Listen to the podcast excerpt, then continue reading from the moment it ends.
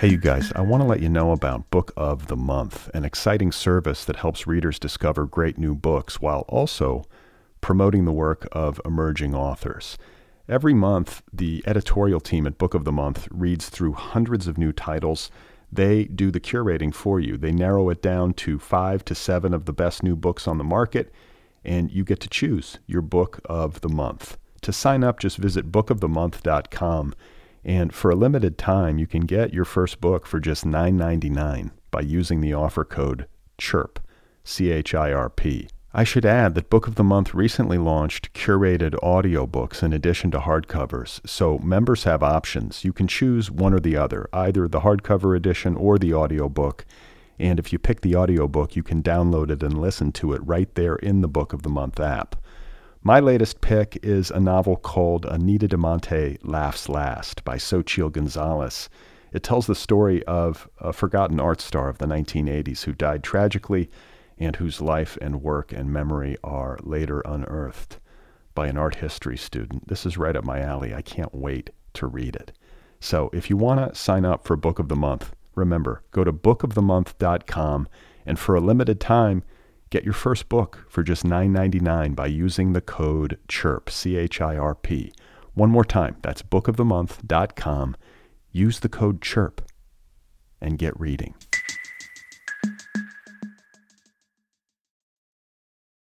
Hey, you guys, today's episode is brought to you by BetterHelp Online Counseling. If you're having some issues, if you're struggling with happiness or achieving your goals, whether you're dealing with depression, stress, anxiety, LGBTQ matters, grief, self esteem, whatever it is, BetterHelp Online Counseling is a convenient, professional, affordable option. Best of all, you don't have to wait in a waiting room or sit in traffic.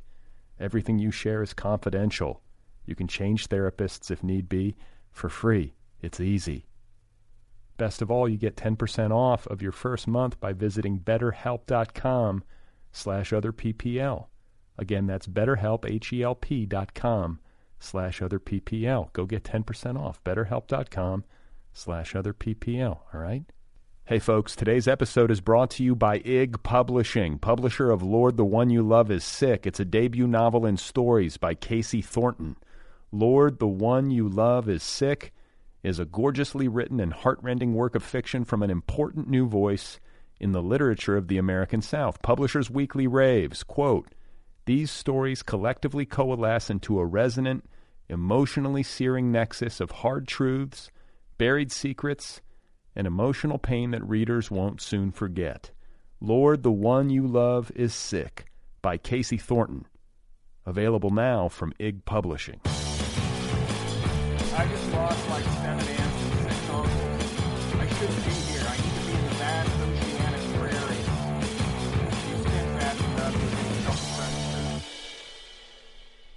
Hey, folks, how are you? Welcome to the Other People Show. My name's Brad Listi. I'm in Los Angeles, and it's nice to be with you. This episode goes live on November 4th, 2020. I am recording this on November 3rd. It is 3:42 p.m. in the afternoon in Los Angeles, California on November 3rd, election day 2020. As I say these words, I don't know who won the election. By the time you're listening to this, maybe we do. It's a strange time to be alive. It's been a strange day. I feel like I'm in some sort of uh, like narco haze. I'm not on anything. I don't take Xanax or anything like that. I feel a little tired, to be honest. I'm just ready for it to be over. I want to know what's going to happen.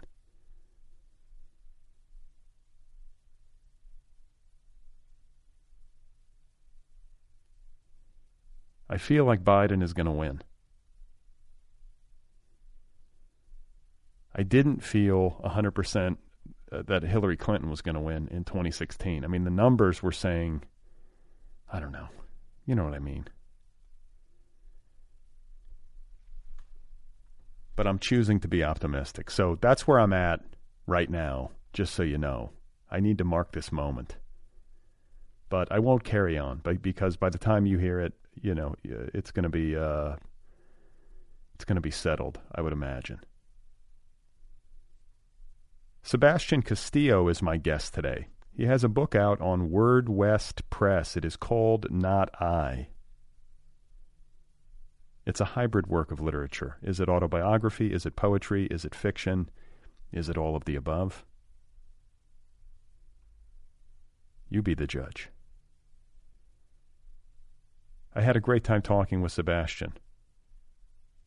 And I'm going to share that conversation with you right now. Here he is, folks. This is Sebastian Castillo. And his new book, once again, is called Not I. I started it like three years ago, and uh, at the time I was like teaching a lot. I was teaching like five classes at different schools, and um, I don't think it was like consciously came out of you know teaching so much composition, but looking back on it, it it, it must have motivated it somehow. You know, like um, looking at the sort of essential stuff of language every day and correcting these sort of small things. Um, but yeah, in terms of the limitations too, it's like um, I remember when I first started, I um, I kind of wanted a distraction. You know, I was working on short stories and I was just kind of getting tired of it. And um, I wanted something with like really rigid rules. Um, and in some ways, that actually became way more fun to write. Sometimes I feel like constraint. I mean, I think constraints in general are good for art. Yeah, I'm really, um, really influenced by the uh, Oulipo writers. I never know if I'm pronouncing it correctly. It, they're mostly French, and I, I think Oulipo is an acronym for um, I don't remember exactly what, but it's it's basically you know all procedural, all constraint based writing. Um, I would say George Perec is probably the most famous of of the group. He um, you know he wrote a whole novel without the letter E, um, like some really wild stuff like that. Um, yeah, it really spoke to me. Damn, that's I'm trying to think of even like what you would. That must be the most tedious kind of writing ever, trying to avoid the letter E. Yeah, I mean, what's what's interesting too is that yeah, it's the most common letter in French, uh, and he originally wrote it in the French, and then it's also I think the most common letter in English, and so you know his translator pretty much had as much of a you know a task at hand when he translated the book because uh, he also had to avoid the letter E. All right. Yeah, that, yeah, that's a, you better get paid extra for that. I, I know, right? um, so I was thinking of Edouard Levé too. Just the oh yeah, the declarative, autobiographical, personal, though I feel like your book is a little bit more elliptical in some ways than his. Yours is a little bit more poetic. Like his feels like confessional. Am I on the right track? Uh, yeah, I actually I totally agree. Um, I remember when I first read that book, Auto Portrait, um, years ago. It was like to- totally blew me away. Um, and I really loved how as you said, it's kind of these declarative sentences, um, and you would think that you know, I mean, they're kind of neutral in quality, right, emotionally, but it has a bit of like a cumulative effect where, you know, halfway through you're, you know, you're like, why is this book so depressing? um, but yeah, in terms of difference, I would definitely say that it seems like his has a much more of a confessional bent, and I um, in some ways, I guess, was trying to like write against that. You know, I mean, there are things that are reflective of of things that I believe or ways that I behave, but there are a lot of things that are, that aren't. I guess that are closer to lies uh, than not. So uh, there is definitely, yeah, uh, an anti-confessionalism at play there. Well, and I also think that there is. I'm trying to think of how to describe it, but I feel like the lines in your book, the reader can fit inside of them whereas with Levé, it's very much him, and it, it's his life and his experience. And your books, you know, the the way that it's composed, I feel like, I don't know, I, I could feel like a level of access to each line that was personal to me. Yeah, uh, definitely. There were there were um, well, one of the things that I was thinking about when I was writing it was I wanted there to be a mix of of sentences that were totally like quotidian, you know, like I go to the park, like something that anyone could say. Um, and then, you know, clashing against that, things that were utterances that were a little bit more like idiosyncratic, strange, um, especially later on in the book where you get to more, um, I don't know, convoluted sentences due to the tenses, um, kind of playing against that. Um, yeah, yeah. Okay, so what is the, how do you categorize this book? Do you categorize it because it is one of those works that resists easy classification? Uh, is it poetry? Is Uh, it autobiography? What is it? Yeah, um, I don't know. I guess I've always been interested in in moving in between forms, um, and kind of assimilating a lot of different qualities of different genres. Um, what I found interesting is I, I did a interview for Hobart, and um, and uh, Nick, uh, the, the person who interviewed it, said uh, he called it a novel, and he called the, the, the person speaking the narrator of the novel, which I found very funny because I, um, that, yeah, I never considered it a novel, but I also don't really know. Um, I mean, it, it, yeah, it, it could be poetry. I think there there are similarities to things like uh, I Remember by Joe Brainard, which is kind of a, a book of poetry, also kind of not. Um, uh, yeah, I, I, I'm not I'm not sure. I feel like it exists, you know, somewhere in between those places, and that's I, you know, I, I like that. I like that it, it has that ambiguity. Uh, yeah, I've been thinking lately about a category of book that is just called book. Like we don't have to call it a novel. We don't have to call it poet. Like it's just a book. I don't know. Call it whatever you want to call it. Like does that impulse resonate with you? Yeah, that reminds me. Um, I was once uh, teaching a creative writing class, and I showed my students um, one of Dennis Cooper's GIF novels. I don't know if you've ever seen them, um, where it's just a, a, collection of GIFs. Like you know, you just scroll through all these GIFs, um, and he calls them um, a novel. And you know, so I showed them to the class, and um, I think it was like a class of freshmen and uh, one student I was like, "So, what do you think? Like, is this a novel? Can we think of this as a novel?" And and one student said, "Like, who cares? It's just cool. Like, that's all that matters to me." Um, which I thought was really funny. I've had arguments with people, or not arguments, but I've like decided unilaterally that if Andy Warhol were alive today, the GIF would be his like preferred medium. Like oh I, yeah, I, I could definitely see that. Absolutely. like they feel, you know what I'm saying? Like I, I think gifts are really, really interesting and uh, amusing. I, I think it's, I don't know. I think there's something to that. And I know Dennis Cooper's work. I've had him on the show before. I have not seen the GIF novel, but I feel like that's exactly the kind of thing he would be doing. And somebody's got to be working in this space. You know, it's kind of on the outer reaches. I guess it would be called avant garde is that I mean that seems like the space you live in? Is that how you conceive of yourself and your own work? Are you are you um, like like really do you define yourself as an experimental writer? Is that your area of interest to try to find new forms or to work in hybrid forms? Yeah, I mean, um, maybe by accident, but uh, I, I, yeah, I do think that it's it's hard for me to sort of sit down and and just say like, all right, I'm going to write a story about some, you know, I don't know, some difficult emotional period of my life or whatever. I, that never, I just get so bored of it so quickly. That never really animates the writing. Um, for me, it's yeah, a, a lot of, um, yeah, a lot of like formal uh, play and thinking about tradition um, in the writers that I like. You know, that's that's always the stuff that I um, am the most excited by. And, and I think, I mean, in general, I, am sure this is true for a lot of people, but um, I feel like, yeah, I only started writing because I liked reading so much. You know, like I felt like writing was a continuation of my reading, um, and so because the things I read tend to be in that world, uh, the things I write follow suit. You know. So do you don't like when you talk about writing about you know from a place of personal anguish or some difficult period what bores you about it? Um i don't i, I mean i don't know. It's because i feel like inevitably that type of stuff does come up you know like it doesn't matter how um or at the very least like the the experimental work if we want to call it that that i i love um isn't like a totally uh conceptual exercise you know it's not just to do something strange, there's also there always has to be something um, a bit more I don't know, a bit more human in it. And so that material, those emotions, I feel like those things always crop up regardless um, of the form you're working in.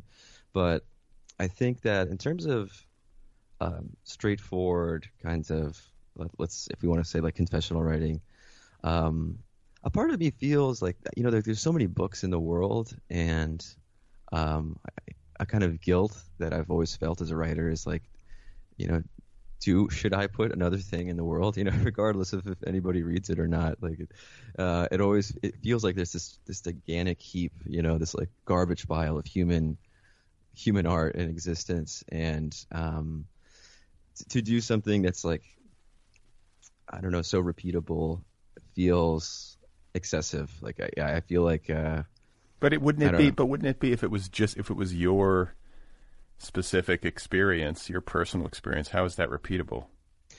I, you're totally right. I mean, I think like um, this is definitely like a person a personal hang up because even with you know uh, super experimental work, um, yeah, it's always coming from a certain tradition of writers and artists who've already done stuff like that, and so um, I guess I think of it as um, it's like you want to enter a house through a particular entryway entry point. You know, like to me like walking into it's like maybe like a pretentious metaphor but like walking into the the house of, of literature or art or whatever um, through the perspective of, of writing um, the way that I was talking about before like traditional confessional stuff seems like not it's just not as interesting Like, you know I, want to I want to enter that world from a different perspective but um, yeah, it's it's.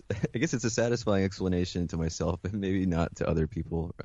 Do you feel like the experimental stuff is emotionally easier? Like to go in straightforward is just too emotionally uncomfortable, or is that not a factor? I think that's a really, um, yeah, that's a really good way to put it. I've never really thought about it like that before. Um, I think also too, it's like, um, I don't know. I guess I was sort of talking about it before, but like, um, I don't know if, if a raw, a nerve, or an emotion is the is the primary thing that drives my wanting to write something. You know, it's always a kind of echo off off something else. Usually something that I, um, something that I've read, something that I, I admire, um, and wanting to sort of like reshape it or play with it in my own way. And um, I, I feel like I've, in the past when I've taught creative writing, I've told students like, um, you know, the best way to to to get better, just just copy somebody you like. Just copy a writer you like, and it's it's not going to be as good. But you keep doing that over and over again to different writers, and then eventually you're going to find yourself um, doing something that's exciting to to you. Uh, so so yeah, I guess in terms of the question of emotion, it's like it, it's just that that's never the place where I start personally. Yeah, you know, I think that's a really good point that you we learn through mimicry or uh, copying, like you're saying. You know, like it's uh, it's kind of one of these things that can be easy to overlook. But I think to the composition of the book that I just finished, and for some reason I was just reading Philip Roth because I feel like I had I felt like I had this gap in my Mhm. in my reading. I have so many gaps, but I get guilty. I feel guilty because I'm like, oh my god, I've never read Philip Roth. And then I went through this phase where that was like kind of all I was reading, and it helped me. I think it just helped me at the level of, okay, so this is somebody who's considered really skilled at narrative, at like putting a narrative together, and uh, you know, strong mind, strong voice on the page. I don't know what it was. You know, I, it was kind of Yeah. unexpected, but I don't want to say that I tried to write a Philip Roth novel, but I do feel like sometimes even focusing on one or a small set of writers or influences can help you, uh, or it can help me, like voice my own projects. Does that make sense? Totally. Yeah. I mean, I think um, so. I, I've just been uh, working on a novel, starting. You know, I, I hope to dedicate the majority of next year to, to actually writing it and finishing it. But one of the things that I, I've been doing is like I have a stack of of books um, that um, are are books that I kind of partially want, like spiritually want to influence it. And so what I've been doing is just like picking one of those books, reading a page at random before I write. Um, you know, not necessarily copying anything from those books, but just kind of um, getting a, a, a, an energy, a tone, a spirit, something like that from it, and hoping that some of that stuff will, will work its way into what I'm working on. Um, so what what I've only read Goodbye Columbus. What was your favorite Philip Roth thing? Uh, I'm trying to think. I, you know, I, I read American Pastoral. That was really strong. I think, um, I think that uh, the Human Stain is really strong, and I think that uh, maybe Sabbath's Theater. Yeah, I heard that one's like the really like wild one, right? Yeah, that's what I was just gonna say. I mean, that's like that's a really crazy book, and I found it uh, like it was one of those books that I think after I finished it, my opinion of it improved with time. The more that I thought about it, but um, those are probably the three that I found most impressive, and I think too there was something inspiring and interesting to me about the fact that he wrote all of these books after having this like major heart surgery and like Oh wow, I didn't know that. yeah, he had like a big health scare, kind of like kind of near death. You know, it was definitely one of those sort of uh, perspective giving health experiences. And then he had this enormously creative writing period in his like late middle age and into his like senior years, which is unusual. So I think there's a part of me that's like, how do I stay sharp like that when I'm in my 60s? Right. like I don't want to be one of these people who gets like old and tired and repetitive or you know. so I don't know. I'm always looking looking to people who like David Lynch is sort of that way too. You Oh, know, there's totally. a, there are a lot of examples you could point to, but it's like how do you continue to be creatively generative and open well into your older age? I remember reading an interview with Philip Roth a few years ago where he uh they, they asked him like what are you reading nowadays? And he said uh, I don't read fiction anymore. It's a total waste of time. Like I just read history. Like I, I regret having spent so many years reading novels. It's like I I forgot all of them. I should have just learned about the world that I actually lived in. Um which I found very I, a part of me didn't know how like tongue in cheek that was you know? Um because obviously this guy's dedicated his life to writing fiction. But I found it interesting in terms of, yeah, like if you do dedicate your life to a, a medium, is there ever a time when you just kind of, you kind of say like, all right, I'm I'm done. I don't know. Well- Um, Well, I would just say, you know, it's interesting. I mean, I, I might have read the same interview. I know that uh, I know that this is the case. He read a ton of really uh, like robust histories, and if you've read American Pastoral and The Human Stain and um, even Sabbath Theater, I'm trying to think of the other later books, but you know, if you've read those, you know that they have um, kind of a historical overlay or right. uh, infrastructure. And I think what might have happened is that he like really found his legs creatively once he started to write against American history. Mm. And that was just his like that was what lit him up and I, I think that's I think that's what he was doing. And so I don't know, it makes sense to me that he would be like, Why haven't I been doing this my whole career?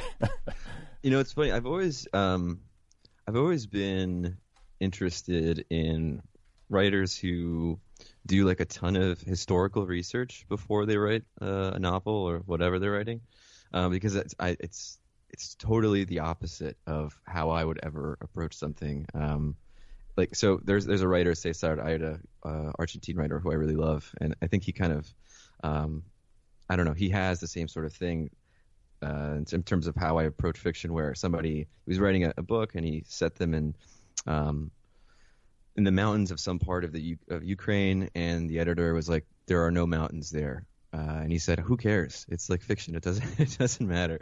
Um, but I, I also find it sort of similarly interesting when somebody is like, "All right, I got to read like 20 books of history." Um, so that I know like the right way that this Roman soldier would tie the shoes on his feet, you know. Um, even though obviously like no reader would actually care about that, but that some for some reason the writer needs that like assurance um, that they're doing the past, you know, some justice.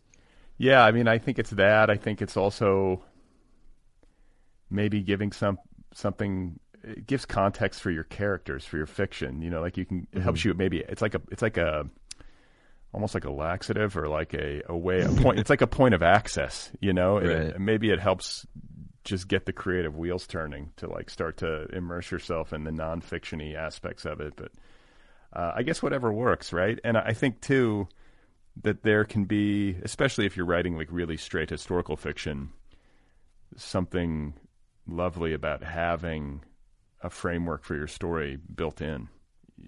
You know. Yeah, and I, I feel like you could probably you can sort of feel the like uh, authority emanating from the writer, right? When when they have those details straight, um, and it, it definitely has an effect on you as you read it. Um, I wanted to ask you. So you said you just finished a book. Is this a, a novel? Yeah, yeah, it's a novel, and uh, it's called. How do you feel about it? It depends on the hour. I mean, I I think in general I feel really good about it. I, will tell you this: I, I don't feel like I'm ever going to have to rewrite it, which is the first time I've ever felt that. Oh, that's awesome. Uh, and I've tried to write this book like multiple times, and there have been, you know, it's been a huge headache for like a decade, basically. So, oh wow. Um, this time I feel like, well, this is this is it. I did it, and I can't do this story any better. So, um, what's it called? Be brief and tell them everything. Oh, nice. So uh, we'll see. I look forward to reading it. Yeah, it's out on submission. Um, you know, and we'll see what happens with it. But I feel kind of like relieved to have it out of me. You know, right? It's, it's like one of those things. But uh, I'm curious to know about uh, your background. You know, you seem sure. to me like like a like a real like genuine book person. Uh, just in talking to you briefly here, I feel like you're somebody who like gr- you know from from the cradle like loved books. Is this the case, or is it one of these things you came to in adolescence or college? Um, yeah, actually, uh, yeah, I would definitely say your characterization of me is true. It's like one of the main things I do. I mean, especially now that I can't really hang out with friends or go out, you know. Um, like this summer, I, I wasn't working and I just I just read most of the day. Um, but I didn't always have this relationship to reading. When I was a kid, I, I hated it. Um, mostly because of I don't know if they do this in California, but in in New York State, uh, summer reading was required. So, you know, uh, if you were going from the third grade to the fourth grade, you had to read these like five different books, and you'd be tested on it the first week back. And I just resented it so much because it's like summer is this, you know, this time finally I can just do whatever I want, uh, play video games, hang out with people, skateboard, whatever. Uh, and uh, I always had these like books hanging over my head, and it's like, yeah, I, I just didn't. Um, I, I didn't really. It wasn't ever anything that I wanted to do, you know, outside of school. And um, I think though that you know, by the time I was in middle school and high school, it was just one of those subjects I was I was decent at. You know, um, I, you know, I would get assigned books and I would reasonably enjoy them and, and be able to write about them okay. But I would say yeah, it wasn't until college where I became really obsessed. Um, and I would say in particular it was when I read uh, Frank O'Hara for the first time, and when I read Roberto Bolaño. Um, you know, I went from reading like I don't know, ten books a year to reading like eighty books a year. You know, um, and uh, yeah, I, it's I, I guess for, for the last at least twelve years of my life, it's been one of the major things you know that I do. What was it about O'Hara and Bolaño that struck you so much? Um, I guess for O'Hara, before reading him, my relationship to poetry was I just sort of saw it as this kind of like I don't know, um, this like relic, right? Like this embalmed thing that people in the past did that had, you know, you studied it out of historical curiosity, but it had no relationship to your life, you know. And then, um, I guess when I when I first read O'Hara, uh, all of his poems seemed so full of joy and casualness, I guess. Um, you know, like just it, it, made me feel like, wow, this is something that I can actually like hold uh, and feel like there's something there for me. Um, and with Bolaño, I, you know, it's fun. It's I, I I've said before, you know, like to friends and stuff that it's probably the book that made me start writing 2666, and um, I kind of read it like serendipitously. I was in my friend's dorm room in college, and he it had just come out in English, and it's this huge, you know, like 900 page book, and I just like looked at these blurbs that were really emphatic, and I said, all right, you know, what, I'm gonna read this book, uh, just kind of out of nowhere, uh, and I don't know. It just it it it was such an intense reading experience. I remember um, when I was in the in the last part of the book, I had maybe like 60 pages left, and it was 2 a.m. and I just stayed up till like five in the morning um, when I finished it.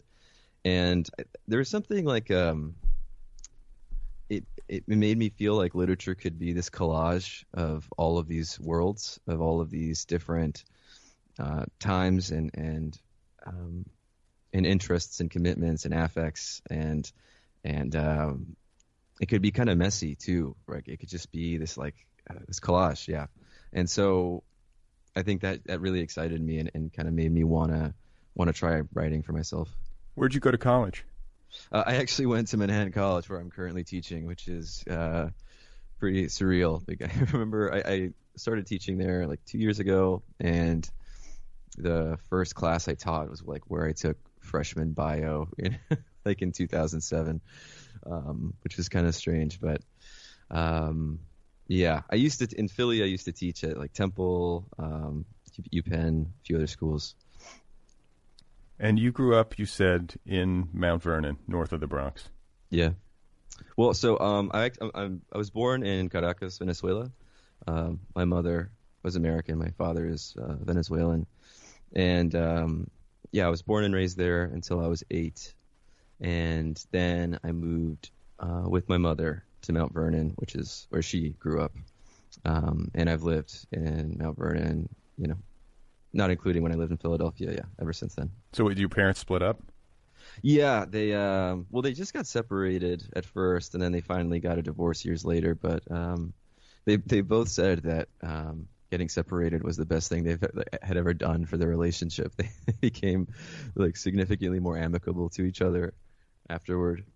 Well, you know that can happen sometimes. I feel I've heard people say that before, especially like co-parenting. You get to like have the kid and then pass the kid back, you know, to the other parent and have a break and um, give yourself some time to your, to breathe. Like I've heard I've heard people talk maybe half jokingly about that, but there's probably more than a grain of truth to it. Yeah, I mean, in my parents' case, I think it was just um, a kind of profound mismatch of personality. Like my mother was a very uh, anxious, um, you know, on top of everything type of person. Um, whereas my dad is a bit more kind of like laissez-faire or whatever. We'll figure it out when the time comes, type of thing. And it just kind of they really clashed um, when it came to like paying bills and that kind of thing. So you grew up first eight years in Caracas, and then you mm-hmm. you you know you, your parents split or separate, and you move country. Yeah. So you had not really lived in the United States until then. That had to be a big change. Yeah, I mean, um, I had visited for like Christmas uh, before then, um, but it was the the first few months I remember pretty distinctly were strange. I mean, my mother's family was here, so I had a kind of you know grandparents and aunts and that kind of thing. Um, but obviously, yeah, no friends at first, and uh, was put in like the ESL class, and I kind of quickly graduated out of it. I guess because I was more or less um, raised bilingual. Um, it's funny. Now I speak English like way better than I speak Spanish, but um, so yeah, that transition was rough, but um, you know, after a few months, I kind of yeah, I, I, made some friends, and uh, it was okay. Yeah, kids adjust. Like yeah, we just um, we had somebody living with us. My son has an aide. Uh, he's got some disabilities, and she actually moved in with us during COVID. Oh wow! And then she decided to move to Canada and left us a few days ago after living with us for six months and working with us for two years. Oh wow! And I was like dreading it. I was like, "This is my son's best friend, and we're losing her." And like, I was like, I was really depressed about it. And um, I got choked up and you know all these things and right. he's fine. oh really? Yeah. he's doing okay. my, I mean they you know they they miss her. My kids miss her, but like it's my wife and I are having the hard time. We're like, oh, you know, it's it's funny that children, you know, are the ones who can handle shit, and it's adults who have the problems. Yeah, I, I wonder why that is. I mean, I, guess um, maybe I'm just thinking about my experience back then. Maybe it's like an attention span thing. Maybe it's like, well, things are different now. You know, uh, you just got to find some other thing to occupy your time and uh, give you satisfaction. You know, even if you don't conceptualize it like that at that age. But um, yeah, maybe kids have a easier time letting go. You know. Do you have any siblings? No, I'm an only child. Oh, okay. And did, when you're um, when you moved with your mom to New York, your dad stayed behind in, in Venezuela. Yeah, he still uh, still lives there. Okay, so but you got you got to see him regularly. Um, yeah, uh, I mean, so I, I would visit Venezuela um, every summer until I was about like 13 or 14. I haven't been back there since then. Um, and my dad would come to visit, but I, haven't seen him in uh, 11 years actually because I still talk to him. We're on great terms. I love him very much, but um, he he can't enter the country. Um, he was denied a visa once, um, and then you know uh, he messed up some paperwork, and then he was entering the United States again, and um, they detained him and like they kept him in a room for like 36 hours, and basically said that he's denied uh, entry to the United States, um, and so uh, this was a number of years ago, so uh, there's a possibility that you know it's expired and you could try again, um, but yeah, I haven't. I the plan is to once COVID is over or whatever over means. Um, to to meet up in Europe. My uncle, his his brother lives um, in Spain, and so you know have a little family reunion when the time comes. Damn. So like he just because he's messed up some paperwork, like honest mistake, they detain him and he can't come into the United States. Well, because what happened is um, he got uh, Italian citizenship through his grandfather on his father's side, and he was um, denied a visa as a Venezuelan, and then on some paperwork or something was asked if he's ever been denied a visa, uh, like, and he thought it was in relation to his now new Italian passport, and so he said no. And when he got off the plane, there was literally like three guys there waiting for him, and uh, you know, say like, "Why did you lie to us?" You know, and he said it was like a literally like good cop bad cop routine, where like one one guy would come into the room, yell at him for like ten minutes, um, he would leave, then another person would be like, "Oh, you know, like you really shouldn't lie to us," blah blah blah. But um, yeah, he said the experience was terrible. Damn. Okay. Yeah. All right. And so uh, you grow up north of uh, the city. Did you go into New York? Like when you live in Mount Vernon, is your mom taking you into the city to museums and stuff? Did you have that kind of like childhood experience of of Manhattan? Yeah, she uh, she worked in Manhattan um, at a dance company. Both of my parents uh, were dancers, um, and she uh, so she commuted every day to uh, the Upper West Side. And um, yeah, I, you know, it's funny when you when you're a kid. Like I'm I'm thinking about like you know when I was in elementary school. I just like I wasn't interested. I just wanted to like hang out with my friends and play video games or whatever. Uh, I think it, yeah, when I was a teenager and you know had a growing interest in art and going to like see bands and stuff like that, I, I started going to the city a lot more. Wait, so both your parents are dancers? Yeah, they were. Um, that's how they met. They're both ballet dancers. Um, and my my dad kind of switched to doing like contemporary dance. And once my mom retired, she became like the rehearsal director for a dance company. Okay, I can't really see you. You got a coat on, but I'm like, are you are you a dancer? Do you have any dancing genes? Uh, no, I mean I like I like dancing, like um, you know, just like for fun, but not. I don't, I don't think I have the uh, the capacity for it. Um, yeah, I mean it's funny. So I, when I was a kid, I would go to see my my uh, my mom's performances, uh, my dance performances, and I remember being completely bored by it, but I loved the music. Like a lot of the times, I would just kind of close my eyes and just listen to the music. And um, I think, I mean, music was really my first, uh, you know, love before writing. Like I, I, uh, I really got into playing music and listening to it when I was a, you know, young teenager. And so, if there was any effect it had on me, I think it was that it was musical. I think didn't I use some of your music on uh, this show for a while? Yeah, I remember because like years ago you asked for uh, interstitial music, and so I sent you like instrumental versions of music I had recorded, and I, I, I didn't know if you ever did anything with it, and I was listening to um, an, the episode where you interview Joey Grantham, and uh, at the end of it, I like hear my own music. I was like, "Whoa!" you have uh, you have a Joey Grantham aesthetic. You have like the same kind of like incredible head of hair and the mustache and the glasses. Yeah, I think so. Yeah, yeah. well, so it's funny. Um, I just did a reading for for the book Not I, and asked a bunch of people to to read along with me. Um, and I realized out of the six readers, three of them were guys with mustaches, which is not planned. Is this a thing? Do you think? Like, uh, I feel like young male writers might, with good hair, might be growing mustaches and wearing glasses as a kind of uh, branding exercise. Uh, you know, it's entirely possible. Uh, I'm not sure. um, so, I was going to say, like, you said you were bored by ballet as a kid that's not something I ever have gotten into or understand, but I do appreciate the physical skill required, like the strength and um, hard work that these professional, you know, ballet dancers uh, have to have, you know, oh, yeah. or have it's, to have to put into it. Like it's intense.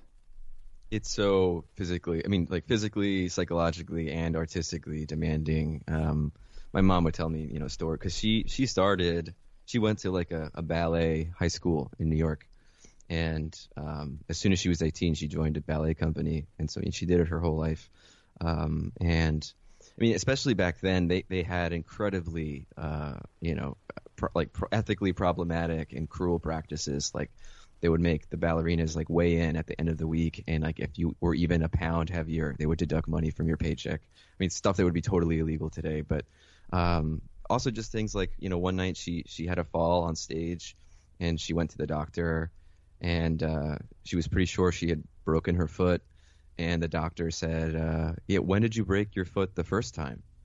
And she said like what are you talking about? And, and she had already broken her foot but because they're trained to sort of persevere she just just went on with it. You know, it never went to the doctor, never you know thought about it twice.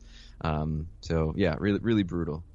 Okay, see that's what I that, I think that's kind of what I like about it, or am fascinated. You know, that's what I find fascinating is how when you say ballet, I think a lot of people reflexively think like, oh, that's kind of this like frou frou like yeah, yeah. feet, but it's actually like savage. totally. Uh, I mean, you have to pick up a person like entirely ab- above your head and, and, like make it look good, you know. and like physically, so you like your parents must be like ripped. This is the other thing, like the other kind of shallow uh, appreciation I have for it. I'm always like, man, I wish I had like a ballet, like these male ballerinas. I'm like, they're so fit, you know, so I can feel like a sense of envy. Was your dad like ripped growing up? Yeah, it's it's funny. Anytime I see a picture of my parents when they're like, uh, my dad was like in his late 20s, my mom was in her early 30s. It's like Jesus Christ, they look like models, you know, like they're an incredible, I mean, yeah, their profession is to exercise essentially. Um, yeah. But you never got into it. No, um, no. Yeah, I mean, I like dancing. I love music, um, but not not in any formal capacity. No. And you play music. Yeah, yeah. I've been playing uh, guitar since I was 13. You still do it?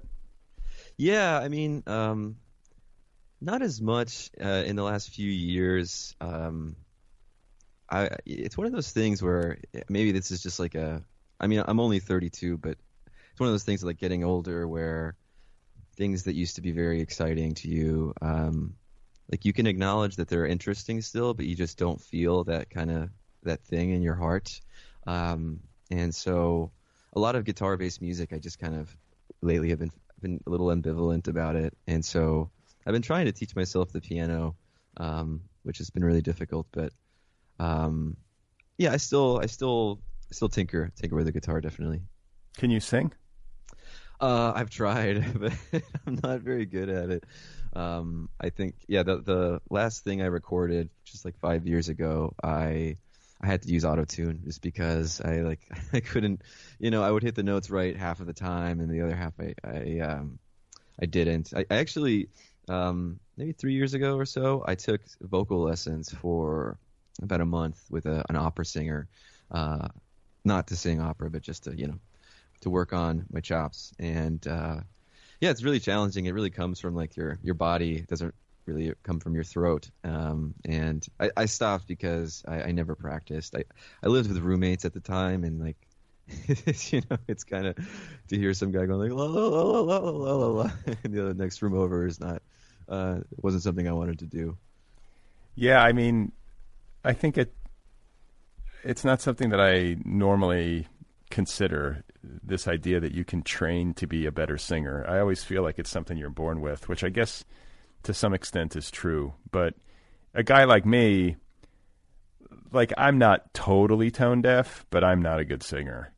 And yeah, I would say I'm in the same. I, totally. Yeah, I feel like somebody like me, if I took voice lessons consistently for a period of years, I could probably get considerably better. Totally. Um, I think the big the big hurdle for me was, you know, when you play a, an instrument, like you can physically see the note, right? Like you can see, okay, this is this is a G, uh, or whatever. Whereas it's totally, you know, you, are the note. it's totally hidden from you. You can't really. You're just gonna have to hope and pray, or I guess get good enough eventually where you just know, you know, you can sing that G or or whatever note you're trying to sing be so great to be like musically gifted and to be like a just a god. I, I mean, I, I I always feel jealous of like as you describe people who just are so good at singing naturally. It's like that one thing I wish I was born with. I probably agree. I just think, but I also think there's something, or there can be, there can often be something ridiculous about people doing rock music past a certain age and mm-hmm. I don't mm-hmm. want to be ageist. I'm not trying to be, you know, ridiculous about it, but it's just something that feels very much of a piece with youth. And there are, I think, rock musicians who do age well. Um, I think a lot about like aging and the arts in general. Like, how do you do it in a way that's like graceful and interesting, and you know, how do you remain vital? But you know, there can be something a little ridiculous to me about seeing like a 65 year old man in leather pants, like dancing around. right. Well, I guess, you know, because it's like the thing that I love about that music is that it's really silly, right? It's like, it's supposed to be juvenile. It's like, it's filled with this, this, this passion, this vitriol, you know, but it's um it's you know shalala I love you like that's the that's the depth of of most of it and I I don't mean that in a critical way. That's what I love about it. That it's like it's this this uh, shallow depth that's that's amazing to be inside of. And so, it yeah, it does. It, it is funny when it's like a, a grown ass adult like singing that kind of thing. But at the same time, it's like there's examples. Uh, that, that band, Guided by Voices, you know, they're all. Uh, older guys, and I, I love that band. They still sound great and they make great music. But um, yeah, I feel like yeah maybe there are more staid arts like like literature and, and film where it's more common to see um, you know somebody continuing to work for decades. Yeah, I think so. I think a lot of it's about intake. I think you have to keep like if you're a musician, you have to keep wide open and keep listening to what's new and keep listening to what you love and finding new things and staying curious and I think the same yeah. the same is true for any art really. Like if you close yourself off or decide that you're over it, you know, complete, you know, you can wither on the vine. I think in order to stay vital, you have to, you have to ingest. Yeah, I, I you know what you're saying reminds me of, uh, I read this like years ago, and like it was like Rolling Stone or something. This must have been like 2003 or 2004. Uh, you know, when I like used to subscribe to the magazine, I was reading an interview with uh, the guitarist from ACDC, and the interviewer was like, "So, do you like any new acts today?" And he said, "Like, I, I haven't listened to a new song since 1970." and you haven't and you haven't made it an interesting song since 1980. Yeah, I mean, it, it's I guess it, it's funny in his case because it's like, yeah, all, all, of their songs have a really similar quality and have had that quality since you know, yeah, 1980. Um, but yeah, and on the other end of the spectrum, there's someone like uh, Dennis Cooper, who I mentioned before. I don't know if, if you ever looked at his blog. Yeah, he's constantly reading new stuff. Um, you know, it's it's really impressive his his dedication to to being like tapped into the world of, of literature and what's what, what people are doing. But but I think more specifically what people are doing at this like edge. You know, he mm-hmm. seems to be like the leading edge or the outer edge or however you want to characterize it. I feel like he very much lives in that experimental space and keeps keeps himself tuned into it and open to it and champions it. Yeah, and I feel like that's what keeps his work. So I mean, so I think he has a new novel coming out, which I'm really looking forward to. But even his last one, um, it still feels like so so unique and fresh, and um, and all of his books, you know, from the 80s to, to now, all felt like really vital to me. And he's one of your faves? Like what? Like who? Yeah, I haven't I, I haven't read him in a long time, but there was a period where I I was just like obsessed and I read everything he wrote. Who are some others? I mean, you said Bolaño, you said O'Hara. Like, give me some other writers who've had a big impact on you. Um, all right, let me think. Um, I should have prepared for this question because I'm probably going to forget everything. Um, so I would say um, I, I, love a lot of poetry. Uh, John Ashbery, Alice Notley. Um, uh, in terms of contemporary writers, uh, I really love the work of Jesse Ball. I don't know if you've ever read him.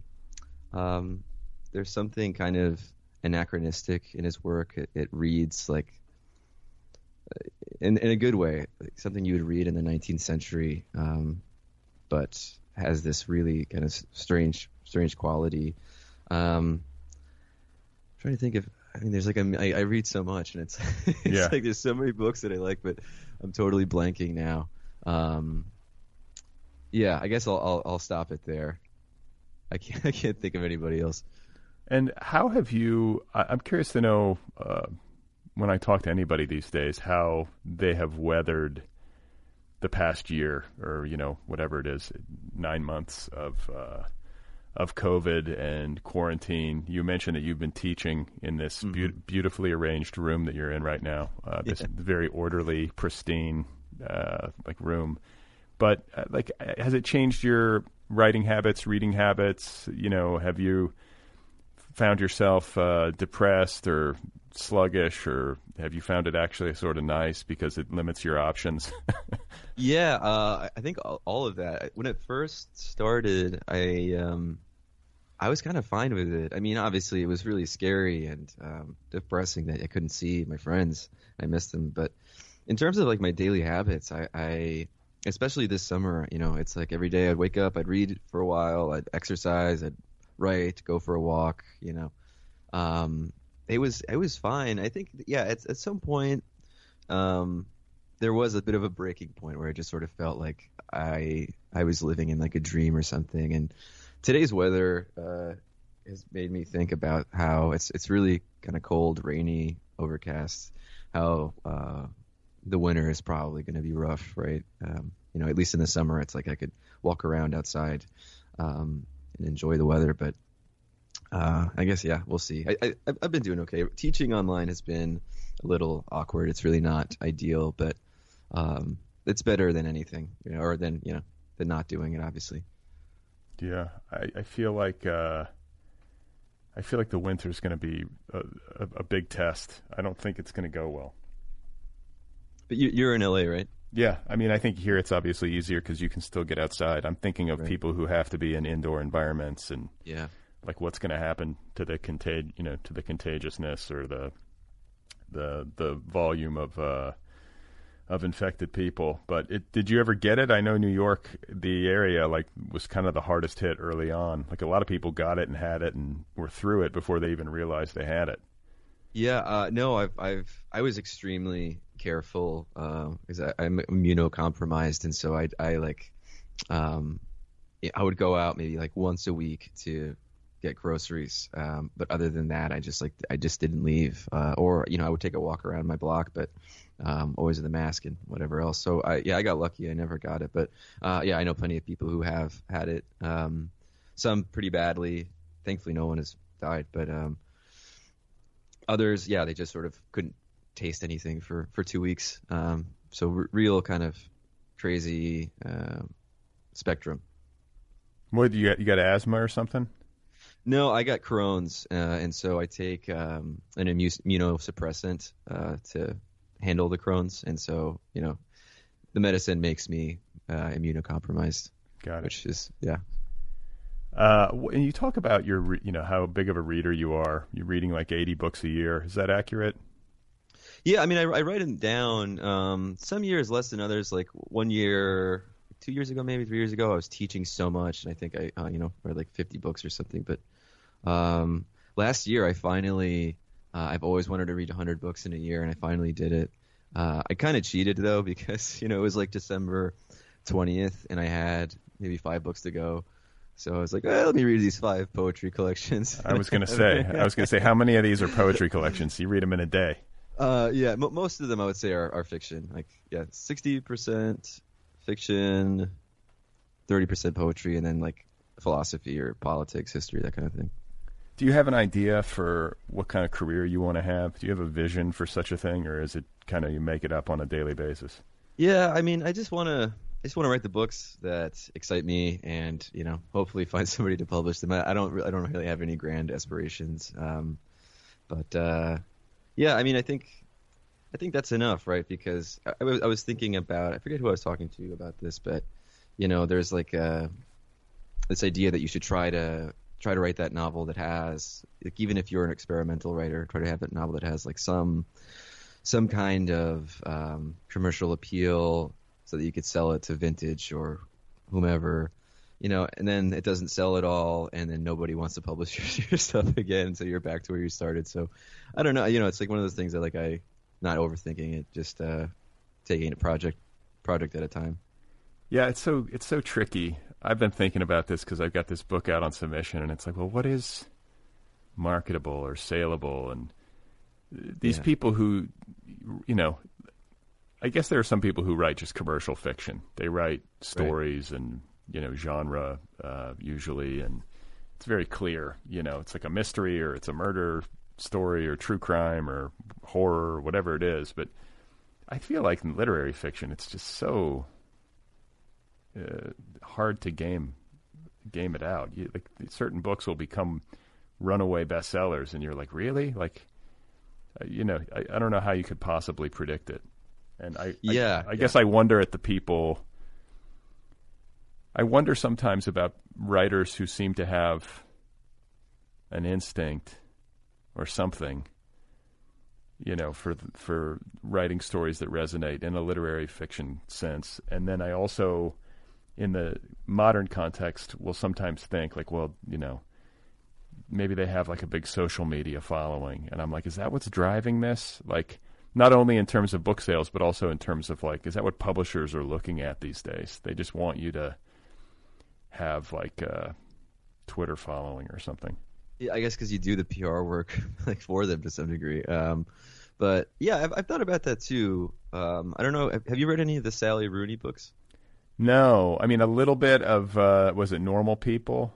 Yeah, I I, think I, I- I like both of them uh, a lot. I think she's a great writer, but um, she's younger than me. I think she's like 29. I'm, uh, yeah, so it's like funny to think about, like how, yeah, how did that happen? How did, um, you know, I mean, I think her novels deserve that recognition because, I, I, or at least I, I like them a lot. Um, but, but it's it's interesting to think like, you know, that she's writing in a certain genre of literary fiction, and, and I've seen that kind of writing elsewhere, and I've seen that writing also just not have really nearly as much popularity. So um, it does seem like yeah, maybe like right place, right time type of thing. I don't know. Yeah, I mean, no, that's that's actually like closer to the point that I was trying to make too. Is that like there can be books that are very similar, not necessarily in a one for one way, but they're working in the same space Right. with what to you might feel like a similar level of um, uh, what quality. You know, the writing is really good in both cases, but one of the books will be resonating with a huge readership, and the other one not so much.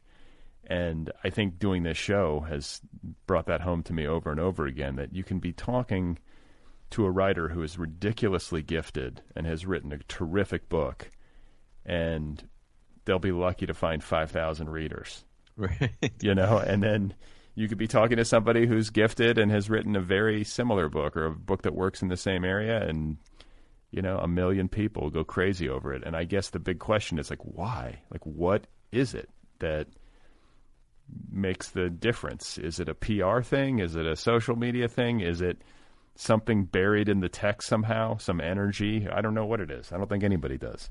Yeah, I think some of it has to be marketing, right? Like, um, I recently read a book. Uh, oh, so here's another writer who I like a lot.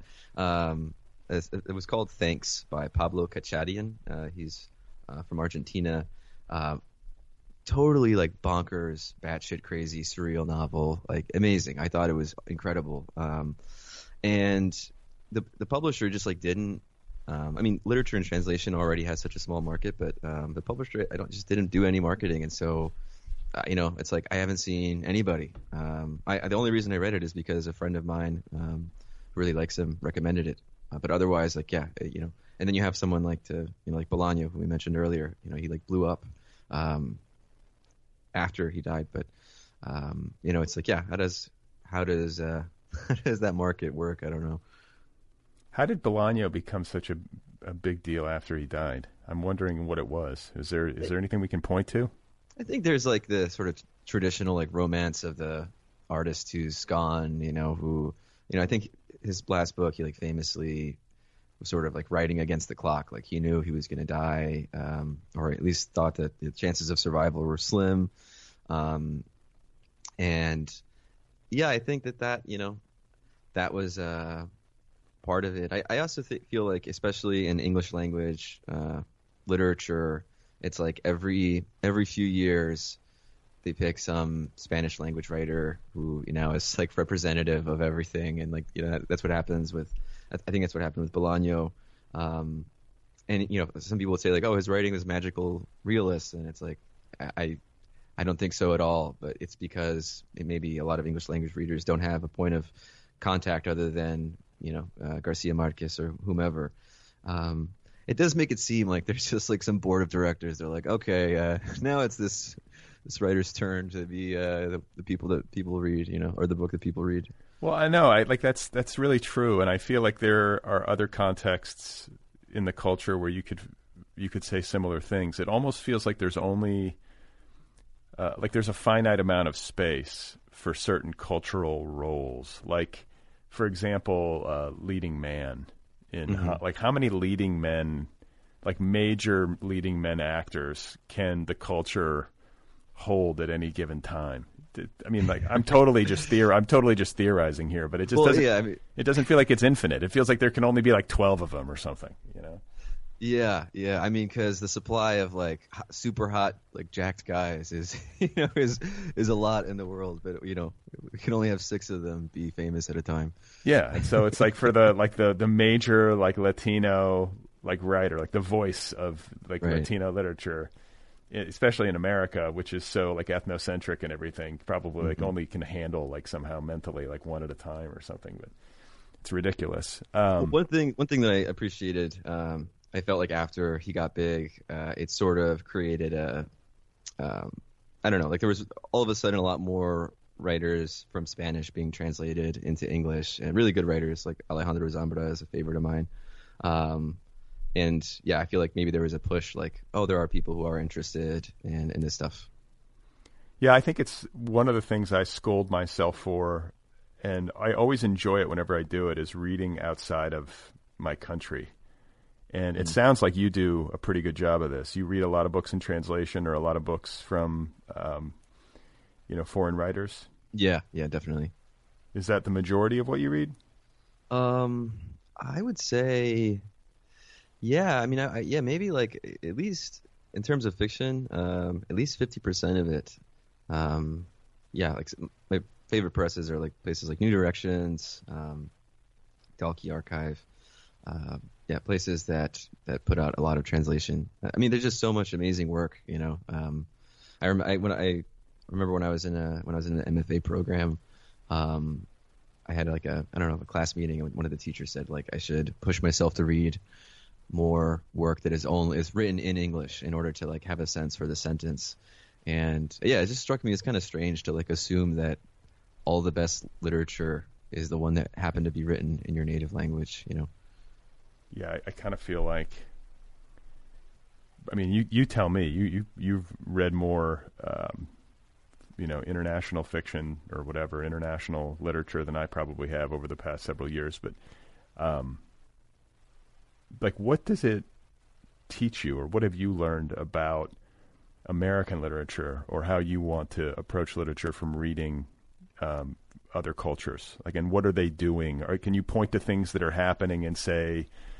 you know, Argentinian or South American literature or European literature or Spanish literature, whatever it is. Like, are you, can you locate mo- like artistic movements or I don't know, tendencies that you see in these books that you uh, find lacking in American literature or would like to incorporate into your own literary project?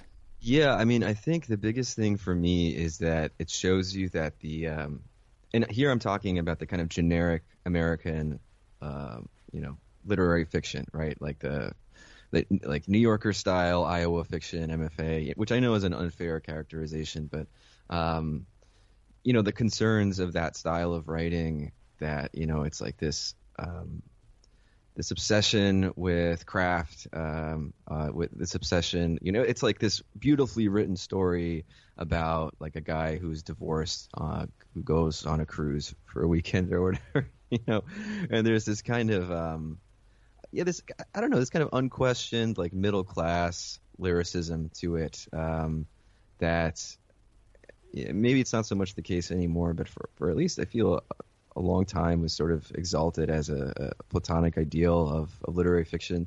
Um, when you read stuff outside of the U.S., I guess you, you, see like those concerns just like don't exist. Um, and instead, there's I don't know, there's a lot more playfulness. I mean, you can't generalize, but um, but there's you know you, you, just you read sentences that you think you wouldn't read um, from a you know traditional American literary fiction writer. Um, you also see a lot more sort of play and freedom. Uh, in, in, and I'm talking here about all the authors that I was just mentioning, like Cesar Aira, Alejandro Zambra. Um, yeah, there's just like a, a, playfulness and an openness to what literature uh, can do that I, I, personally just yeah really appreciate. Um, it feels it feels so much more freeing. Yeah, I was going to say it's like oh, I'm not bound to New Yorker style fiction. Like you can do other right. things here but I think maybe there are people out there who are thinking like, "Well, how do I get published if I'm working too avant-garde? Mm-hmm. How am I going to find readers?" You guess I guess that has to be of um, lesser importance. You know, there there might not be, and may, but the thing is, you know, there's always an exception to these these quote unquote rules. But it's like, you know, the literary fiction market is so small. It seems to begin mm-hmm. with, or it's or it's like a you know, there's a million people fighting over one relatively small pie, and then you start to get into avant-garde modes, and I think you do have to be willing to accept that there's going to be kind of like a micro audience. Well, that. you know, it's funny. Earlier, you said like, uh, you know, a, a, writer might only have five thousand readers, and I was like, whoa, that's like that's, that's crazy. Beyond what yeah. Uh, but I'm thinking of something in a more traditional mode, right? Of course, yeah. You yeah. know, like a really I don't know. I could I can go back through the list of interviews I've done where I've talked to somebody um, and just been like, this person deserves. I think that's kind of the the motivation for this entire project, and maybe like most of my or a large part of my professional life is just this like. I get very confused over why writers aren't celebrated more. Mm. Uh, it just bums me out. It's like these are uh, to me they're like major artists and to the culture, they're like afterthoughts. yeah, you yeah. know, it's funny you mentioned why you started this. Um, you know, I've been listening to this, this podcast since the beginning. I think I, I was is it Blake Butler was like the first guest. Um, one of or, them. One of them. Yeah, yeah, and so um, it's it's funny to hear you talk about that because that's that's the reason why I remember liking the podcast because it felt like it was it was uh, situated in that that space, like giving these these writers who might not have a, a gigantic following the room to talk about what it, why it is they do what they want to do. Um, oh, I think Blake Butler is a great example of someone who, you know, he's he writes really challenging, really beautiful uh, novels, but uh, seems to, you know, have a have a following, you know, have success.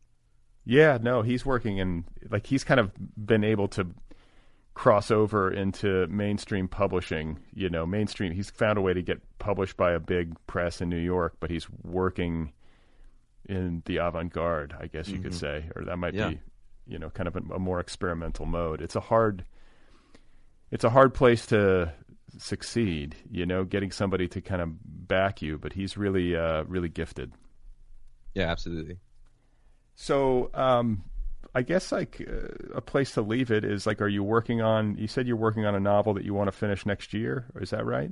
Yeah, so um, I'm about like 90% done with a short story collection. Uh, these are short stories that I've written, you know, over the past like five years or so, um, and I feel like a lot of them work well together. So Um, hopefully before the end of this year, I want to finish that, and then yeah, next year I want to I want to work on a novel. It'll, it'll be my third novel attempt. Uh, it's quite it's quite difficult. I found. Is the story collection flash fiction, or is it? Um, yeah, I mean, I would say it's like uh, there's some stories that are you know maybe in like the three thousand word range, but there are a ton that are yeah like a paragraph long, two paragraphs. And then the novel is what? Can, can you describe it? Give us. A... Um, it's I think it's too early, but um, yeah, it's um, I, I I I'm still interested in working in a kind of fragmentary mode, um, but kind of putting that together in the space of a book. So that's that's where I'm at with it right now. All right, that's that's kind of yeah. cryptic. That's kind of uh, mysterious. Yeah. Uh, well, it's great to talk with you. I didn't realize you'd been listening to this show for that long. Yeah, uh, yeah. yeah thank you so much. Well, thank you, and uh, congratulations on the new book. Best of luck on the story collection and uh, this mysterious novel that you're working on. Thanks a lot. All right, there you go, folks. That is Sebastian Castillo. His new book is called Not I. It is available from Word West Press. You can follow Sebastian on Twitter. Uh, his handle is at Bartleby Taco. At Bartleby Taco. Sebastian Castillo. The book, one more time, is called Not I. Go get your copy immediately. This program is offered freely every single episode of the Other People podcast, almost 700 episodes. Come on, they're all available for free. It's a listener supported show.